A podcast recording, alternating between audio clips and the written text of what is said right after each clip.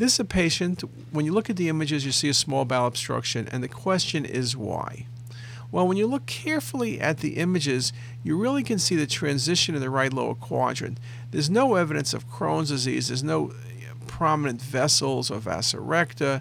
This doesn't really look like ischemic colitis. The bowel wall isn't thickened, there's no pneumatosis, and I don't see a mass to make this carcinoma.